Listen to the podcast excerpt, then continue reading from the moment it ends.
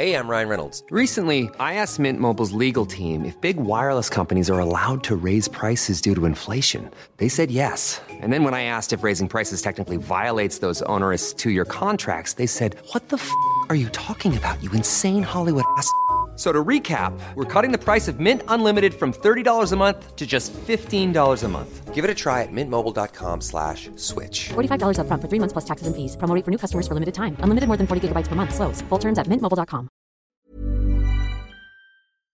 Im Jahre 58 vor Christus hatte es ein junger, ambitionierter Politiker weit gebracht. Durch geschickte Intrigen und politische Schachzüge war er im Senat zum Prokonsul aufgestiegen, einem Heerführer und Statthalter Roms. Sein Name war Gaius Julius Caesar. Doch Caesar strebte nach deutlich mehr Macht, und sein neues Amt gab ihm das Recht, selbstständig Truppen auszuheben. Ein prestigeträchtiger Krieg und glorreiche Eroberungsfeldzüge sollten sein Ansehen und seinen Reichtum innerhalb der Republik weiter stärken. Als die Helvetier, ein keltischer Stamm aus der heutigen Schweiz, die Nordgrenze des römischen Reiches gefährdeten, sah Caesar einen willkommenen Anlass, militärisch einzuschreiten. Doch mit der brutalen Unterwerfung dieses Stammes begann ein gigantischer Feldzug. Caesar marschierte in Gallien ein, einem Land, in dem westlich des Rheins zahlreiche keltische Stämme siedelten. Viele der Stämme waren seit Jahren untereinander verfeindet und die ständigen Stammesfäden hatten das Land geschwächt. Gallien war für seine weiterentwickelte Metallverarbeitung, hochwertigen Waffen und Rüstungen sowie die Herstellung prächtiger Schmuckstücke bekannt, ein perfektes Opfer für einen macht- und geldgierigen Politiker. Im Frühjahr 57 vor Christus begann Caesar mit seinem Feldzug nach Nordwesten. Dazu hob er eine gewaltige Armee aus, was den Senat in Rom zunächst beunruhigte. Eine derart militärische Konzentration in der Hand eines einzigen Statthalters hatte es noch nie gegeben. Doch die schnellen Erfolge gaben Caesar recht und Rom ließ ihn gewähren. Durch überdurchschnittliche Sollzahlungen gute Bedingungen im Feld schwor Gaius Julius Caesar seine starken Truppen auf sich ein, die nur zu gern seinen Terror und die brutale Gewalt nach Gallien brachten. Unbarmherzig wurde Stamm für Stamm niedergemacht und weite Teile des Landes in wenigen Jahren erobert. Doch noch war Gallien nicht verloren. Unter dem tapferen Vercingetorix hatten sich einige der keltischen Stämme verbündet und zogen nun gemeinsam gegen die schändlichen Besatzer in den Krieg. Nun lernte Rom den Zorn und das Feuer der Kelten kennen. Trotz der zahlreichen Legionäre beklagten die Römer schon bald empfindliche Verluste und es schien, als würde sie die Macht in Gallien wieder verlieren. Insbesondere von der nahen Insel Britannien kamen ständig neue Krieger, die sich der Armee von Vercingetorix anschlossen und das Heer der Kelten verstärkten. Caesar musste schnell handeln. Um sich zuverlässige Informationen über die politischen Verhältnisse auf der Insel zu beschaffen, sandte der Senat im Jahr 55 vor Christus den Offizier Gaius Volsenus mit einem Kriegsschiff voraus, um damit die britische Kanalküste zu erkunden. Caesar selbst stellte in der Zwischenzeit eine Invasionsflotte zusammen. Wenig später stach er mit zwei Legionen in See. Der Großteil der Flotte überquerte problemlos den Ärmelkanal, doch die Schiffe konnten an der Steilküste Englands nicht anlanden, da britische Krieger von den Hügeln aus die Strände blockierten.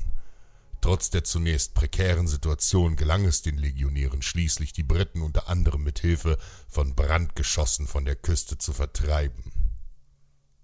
Prasutagus, der König des Stammes der Icener, sah, wie Römer nun in Britannien einfielen und befestigte Militärlager bauten. Er kannte die grausamen Berichte aus dem zerstörten Gallien nur allzu gut. Um sein Volk zu retten, entschloss er sich zu einem schwerwiegenden Fehler. Er reichte Cäsar die Hand und machte ihm ein Bündnisangebot. Die Römer nahmen dankend an, doch die Legionäre waren wie hungrige Wölfe. Reicht man ihnen die Hand, fressen sie den ganzen Arm, und damit begann der Terror. Die Römer waren die Herren der Welt, und so traten sie auch auf. An der Themse errichteten die Legionen ein großes Heerlager, Londinum. Dazu kamen neue Städte oder Kolonien, wie Camulodonum, für altgediente Veteranen.